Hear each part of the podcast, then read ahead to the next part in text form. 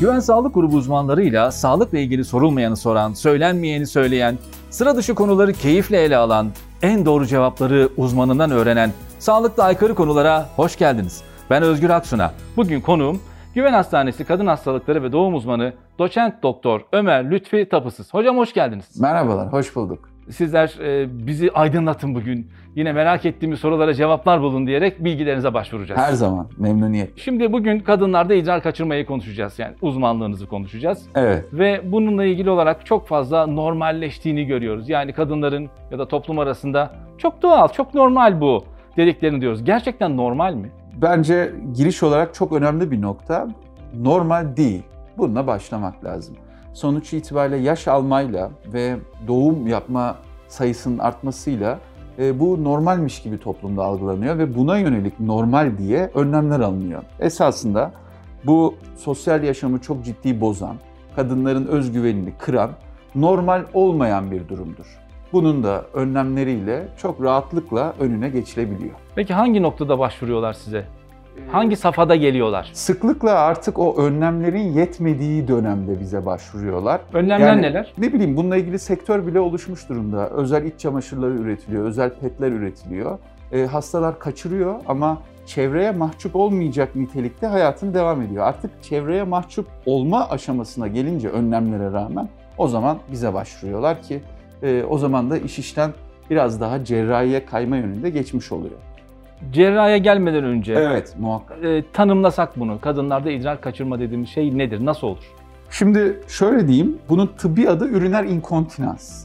Ee, bu kontrol edilemeyen istemsiz idrar kaçırma ya da idrarı tutamama halidir. Burada önemli konu sonuçta bu e, vücudun bir dışkısı. E, bunun su yolunu bulur misali akma isteği vardır. Biz bunu tutarız. Tutabilme yetimiz vardır. İşte bu yetinin kaybolmasıyla ortaya çıkan bir durumdur. İstemsiz kaçırma. Peki e, nasıl bunları sınıflandırıyoruz? Farklı farklı tipleri var mı? Evet. Yoksa tek tip midir bu? Yok. En fazla yaygınlıkla görülen stres tip. Yani e, herhangi bir eforla, herhangi bir egzersizle, karın içi basıncın artmasıyla ortaya çıkan stres inkontinans dediğimiz idrar kaçırmadır. Burada demin söylediğim gibi hastalar e, güldüğü zaman, ağır yük kaldırdığı zaman, ne bileyim karın içi basıncını artıran e, öksürdüğü zaman idrar kaçırma e, başlar. Çok yemek yemek de olur mu mesela ya da e, işte büyük abdestini çok uzun süre tutmak bunlar da etki eder mi? Tabii ki de şöyle diyeceğim, sonuçta ıkınma hissiyatını doğurabilecek her şey buna neden olabilir. Büyük abdesti tuttuğu zaman bir kabızlık olur. Kabızlıkla birlikte sonuç itibariyle çok fazla ıkınma, karın içi basıncın çok artmasıyla buna sebebiyet verebilir. Bazı spor dallarında özellikle halterci kadınlarda daha çok olduğu söyleniyor. Doğru mu? Doğrudur. Ağır yük kaldırma çok çok önemli. Sonuçta oradaki destek yapılarda ciddi bir güçsüzleşme oluyor. Bunun yanında diğerlerinden hani bahsedecek olursak sıkışma türü yani hastanın aniden idrar hissetmesi e, ve aniden idrarı hissettikten sonra tuvalete yetişememe tarzında. Biz buna urgency diyoruz. Aciliyet gereksinimi. Urge incontinence. Bunun haricinde devamlı idrar kaçırma ve taşma türü idrar kaçırma da var. Ama ilk ikisi en fazla karşılaştığımız tipleri. Az önce dediniz ya e, işte gülmek etkiliyor. Hani bu gülmekten altına kaçırdığım hikayesi ha, gerçek yani bu. E tabii sonuçta ne kadar e, hatta dramatik ve trajik bir durum. Düşünün insanlar idrar kaçırmamak için gülmemeye başlıyor.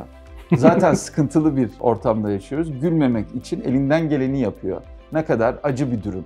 Var maalesef var. Önlem almaklardan biri de bu oluyor. Karın içi basıncını arttırmamaya çalışıyor. Yani asık suratlı biri görünce E, olabilir. başka şeyler de düşünebilmemiz lazım artık Evet, yani. Bir evet. sebebi olabilir. Evet. Aynen öyle. İlla hani kötü bir şey değil sonuç itibariyle idrarla ilgili bir sıkıntısı da olmuş olabilir. Peki e, bunu önlemek mümkün müdür? Yani bununla ilgili bazı yöntemler var mıdır? Tabii ki Dikkat de. edeceğimiz, işte şimdiden yapmaya başlamamız gereken. Tabii ki de şöyle diyeceğim. Sonuçta bunun temel nedeni o bölgedeki e, destek yapının azalmasıyla ortaya çıkıyor. Bu destek yapının azalmasını geciktirmeye yönelik egzersizler ya da o bölgedeki kanlanmayı arttırıcı lokal tedaviler ve hayat koşullarını bir şekilde buna uygun hale getirmek e, nedir? Mesela sigara içiyorsa sigarayı bırakmak, hasta kiloluysa kilo vermek, egzersiz olarak spor yapmak, tabii bir de pelvis yani alt bölgedeki kasları güçlendirmeye yönelik kegel egzersiz dediğimiz egzersizler yapmak. E, bunların hepsini birlikte yaparsak hem bu durum ortaya çıkmadan önlemini almış oluruz. Ortaya çıkmaya başlıyorsa da daha kötü boyut almadan bu olayı geciktirmiş oluruz. Bir, hangi sporlar bunun için fayda sağlar? İki, e, bu Kegel egzersizi nasıl yapılıyor? Yani herkes yapabilir mi? Kendi kendimize yapabilir miyiz? Bir kere şuna fokuslanmamız lazım. Pelvis kaslarını çalıştıran bütün sporlar faydalı olur. Pelvis dediğimiz alt bölge kasları. Nedir bu? Pilates olabilir. O bölgeyi özel çalıştıran. Yoga olabilir. Ee, onun haricinde e, yine yürüyüş yapmak vesaire. Burada ağır yük kaldırmak spor yapıyorum diye zarar verebilir. Bunun ayrımını iyi yapmak lazım. Sonuçta karın içi basıncı arttırmadan e, o bölgedeki kasları güçlendirmemiz gerekiyor. Bunun haricinde kegel egzersizlerini kendimiz oturduğumuz yerde bile yapabiliriz. E, bir hanımefendiye tarif edecek olursak sonuçta o bölgedeki kasların güçlenmesiyle ilgili vajende hanımefendinin bir top var. Bu top aşağı doğru yer çekilme etkisiyle düşecek. Hanımefendi orayı kastığı zaman topu içeride tutabilme hissiyatını yakalamak. Yani vajen kaslarını kasacak, gevşetecek. Günde 80 kere onarlık e, döngülerle yapması çok ciddi fayda sağlayacaktır. Erkeklerde de faydası var mı yoksa sadece kadınlara mı faydası? Muhakkak erkeklerde de sonuçta faydalıdır. E, ileride prostat hipertrofisinin oluşması ya da cinsel fonksiyonların gelişmesiyle ilgili yayınlar var. Ondan erkeklerde de nasıl kolumuzu çalıştırıyoruz, alt bölgedeki kasları çalıştırmak faydalı olacaktır. Siz bunu anlatırken ben 10 kere yaptım hocam. Güzel. Ben de başladım. ben bundan sonra devam ederim bu işe. Peki az önce dediniz ya sosyal hayatı çok fazla etkiliyor diye. Ee, nasıl etkiliyor mesela insanlar? Nasıl problemler yaşıyorlar? Var mıdır bununla ilgili size böyle ilginç hikayeyle gelenler ya da yaşanmış? Tabii ben e, örnek göstereyim. Mesela çok üst düzey yönetici olan bir hanımefendi, bir e, hastam vardı. 50 yaşın üstünde ki öyle çok fazla derecede de bir doğum yapmamıştı hasta. Kendine bakıyor vesaire. Bu sıkışma türü inkontinans dediğimiz yani aciliyet hissiyle olan inkontinans şikayeti vardı hastanın. E, bununla ilgili en muzdarip olduğu şey birçok toplantının yöneticiliğini yapıyor ama toplantının en aktif, en e, önemli noktasında aniden bir çiş hissiyatı ve çişe yetişememe ve toplumda e, bunun fark edilmesi. Hastamız çok bundan muzdaripti. Ama gerekli önlemlerle hastanın bütün şikayetlerini giderdik. Bunun yanında stres inkontinansla ilgili de işte ben gülemiyorum, markete gidemiyorum, ağır yük kaldıramıyorum işte ne bileyim cinsellikle ilgili olabilir. Sonuçta cinsel ilişkide de biliyorsunuz karın içi basınç artıyor. Bundan dolayı cinsel ilişkiye girmeden çekinen, utanan, orgazm olamayan bir sürü hasta var. Yani sonuçta idrar kaçırmadan muzdarip ki hayatının bir döneminde e, iki kadından biri idrar kaçırıyor gibi düşünecek olursak ve bunun da yaygınlığının arttığını da düşünürsek eğer önlem alınmazsa bunların e, örnekleri çok fazla bir şekilde arttırılabilir. Evet. E, şimdi cinsel hayatı etkileri var dedik ama e, ne kadar uzun süreli etkiler yaratabilir? Yani cinsel hayatı tamamen alt üst edecek hale gelebilir mi? Bence gelebilir. Sonuç itibariyle bu iki taraflı yani karşılıklı paylaşımla olan bir insanın en değerli anlarından biri.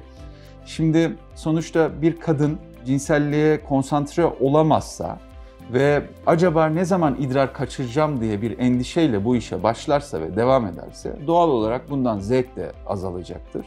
Konsantre olamadığından dolayı orgazm olamamaya kadar giden bir e, proses ortaya çıkacaktır. E bu bağlamda düşünüldüğü zaman e, kadın erkek ilişkisinin temel taşlarından biri cinsellik.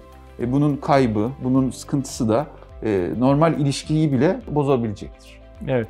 Kadınlarda idrar kaçırma bir kader değil anladığımız kadarıyla. Kesinlikle. Peki kesinlikle. çözümü ne? Bunun için ne yapacağız? Şimdi e, zaten biraz bahsettik. Bir kere önlemler alacağız. Bir kere cerrahi hiçbir zaman ilk tedavi değildir. Ondan dolayı bu olay olmadan önce, başlamadan önce demin söylediğimiz hayat koşullarını ona göre uygun hale getireceğiz. Sigara içiyorsak bırakacağız. Kilomuz yüksekse kilomuzu vereceğiz. Dediğimiz gibi eğer menopoza doğru giden bir süreç varsa östrojen eksikliğine bağlı o bölgedeki destek dokularda bir azalma, kanlanma azalması ve relaksasyon varsa lokal östrojenle orayı destekleyeceğiz. Ee, onun haricinde hastada diyabet varsa kan şekerini regüle edeceğiz. Bunlar da tetikleyebilir. Ya da hastada bir sürekli idrar yolu enfeksiyonu varsa o da bunu e, maalesef tetikleyebilir. Sistitle Aynen. E, sonuçta idrar yolu enfeksiyonunun hastada olmadığının, varsa tedavi edildiğinin muhakkak konfirme edilmesi gerekiyor. Bunları yaptık.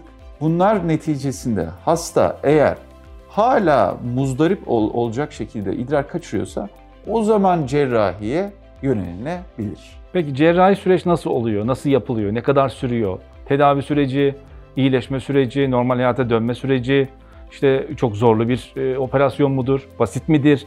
Aynı gün taburcu mudur? Yani nasıl bir şey bekliyor? Şöyle cerrahi şu an günümüzde artık çoğunlukla küçük kesilerle yapılan minimal invaziv cerrahi yöntemlerle yapılıyor. Bu vajinal yöntemle ya da karından da yapılsa laparoskopik yöntemlerle yani kapalı ameliyatla yapılıyor. Ee, Hangisi burada, daha çok tercih ediliyor? Sizden hangisini daha çok istiyorlar? Şöyle söyleyeyim, vajinal yol, yolla yapılan esasında karından girilmediği için daha doğal bir e, yol, yani doğal orifisten yapılmış oluyor. Ancak son yurt dışında o, o kısımdaki cerrahide yurt dışından bazı kullanılmaması gereken meşlerle ilgili bazı uyarılar gelmeye başladı. Biz de bu konuda tereddüt duyuyoruz. Çünkü vajinal yolla yapılan da bir meş dediğimiz yabancı cisim oraya monte ediyoruz. E, bu e, Amerika'da ve İngiltere'de bazı yayınlarda artık bunları kullanırken çok dikkatli kullanılması gerektiği ile ilgili yayınlar var. Bu bağlamda vajinal yaklaşımda belki ileride soru işaretleri ortaya konulabilir. Ama şu an en çok vajinal yaklaşım tercih ediliyor. Vajinal yaklaşım yapıldığı zaman minimal invaziv cerrahi olduğu için hasta öbür gün taburcu olur. Taburcu olduktan sonra da e, bir hafta 10 gün içinde tamamıyla normal işine geri dönebilir. Üçüncü günde de normal fonksiyonlarına geri döner. Laparoskopik yapılırsa, karından yapılırsa yine öbür gün taburcu olur. Taburcu olduktan sonra da yine vajinal yol gibi bir hafta sonra hasta normal işine başlayabilir. Bu bağlamda çok ciddi bir iş e, gücü kaybı olmamaktadır. Minimal invaziv cerrahi yöntemlerle yapılırsa. Peki operasyon geçirdik, cerrahi tedavi gördük. Tekrar etme olasılığı ne? Ya da cinsel hayata olan etkisi ne? maalesef hastanın dikkat etmesi gereken bazı kavramlar var. Demin de söylediğimiz gibi karın içi basıncı arttıran kavramlar devam ederse o zaman ameliyatın etkinliği maalesef azalır. Ondan dolayı e, kronik öksürük varsa bu çözümlenmeli, ağır yük kaldırmayacak. E, kabızlık varsa çözümlenecek ki ameliyatın etkinliği devam etsin. Cinsellik bazında da ameliyat sonrası bir iki aylık cinsel perhiz önemli. E, o bölgenin dokularının iyileşmesi için. Sonrasında cinsellikle ilgili bir kısıtlamamız yok. Hatta e, demin de konuştuğumuz gibi hasta cinsel ilişki sırasında idrar kaçırıyorsa çok daha konforlu, ateşli cinsel ilişkileri olabilir. Çok daha iyi. Yani sonuçta dikkat etmek gerekiyor sonrasında Muha- da. Evet, muhakkak dikkat edecek ama belli bir süreden sonra cinsellikle ilgili bir kısıtlamamız yok. Ama karın içi basıncı artmamasına yönelik önlemler hayat boyu devam edecek. Evet. Peki e, idrar kaçırma sorunu olan kadınlara son olarak ne tavsiye edersiniz? Bir kere toparlarsın. E, baştan e, başladığımız şeyle tekrardan sonlandıracak olsa bu bir kader değildir. Bu bir yaş almayla, e, gebeliklerle, işte doğumlarla normal görül, görülmesi gereken bir kavram değildir. Ciddi olarak kadınlarımızın hayat kalitesini düşürmektedir ve özgüvenlerini düşürmektedir. Bir bakıma da sosyal ortamda kadın erkek eşitliğini bile bozmaktadır. Bundan dolayı verdiğimiz örneklerden anlaşılacağı üzere. Bu bağlamda bu olay olmadan önce kadınlarımızın bu konuda bilgilenmesi ve de o söylediğimiz önlemleri alması. Eğer oluşuyorsa yine o söylediğimiz kavramlara dikkat ederek tedaviye cerrahisiz olarak başlaması. Eğer gerekiyor ise de son aşama yine hayat kalitesini çok ciddi olarak artıracak. Gerekiyorsa da cerrahiye başvurması. Bu bağlamda benim söyleyeceğim bu bir kader değil, bu bir normal yaşanması gereken bir süreç değil. Bu konuyla ilgili hekimlere başvurulduğu zaman çok ciddi olarak çözümlenebilecek bir kavramdır diyebilirim. Çok teşekkür ediyoruz. Ağzınıza sağlık. Gerçekten bir kaderden kurtardınız bizi. Eminim ki birçok insan e, bundan sonra farklı açıdan yaklaşacak ve bunu belki de çok geç kalmadan tedavi edecek ve hayat kalitesini, yaşam kalitesini yükseltecek. Kesinlikle. Ben de çok teşekkür ediyorum böyle bir konuya sizin vesilenizle değinme fırsatı bulduğum için. Teşekkürler. Biz teşekkür ediyoruz. Ağzınıza sağlık. Bugün konuğum Güven Hastanesi Kadın Hastalıkları ve Doğum Uzmanı Doçent Doktor Ömer Lütfi Tapısızlı. Kendisine çok teşekkür ediyoruz. Doktorlarımızdan konuyla ilgili daha fazla bilgi almak için Güven Online uygulamamızı iOS ve Android marketten indirerek bulunduğunuz her yerden randevu alabilir ve görüntülü görüşmeye başlatabilirsiniz. Güven Sağlık Grubu uzmanları ile birlikte yine en merak edilenleri ve konuşulmayanları ele aldığımız sağlıkla aykırı konuların bir kez daha sonuna geldik. Yine sorulamayanlar ve konuşulmayanlarla bir başka programda buluşana dek sağlıklı kalın. Güven Hastanesi'nin sosyal medya hesaplarını takip etmeyi ve podcastlerimize abone olmayı lütfen unutmayın. Hoşçakalın.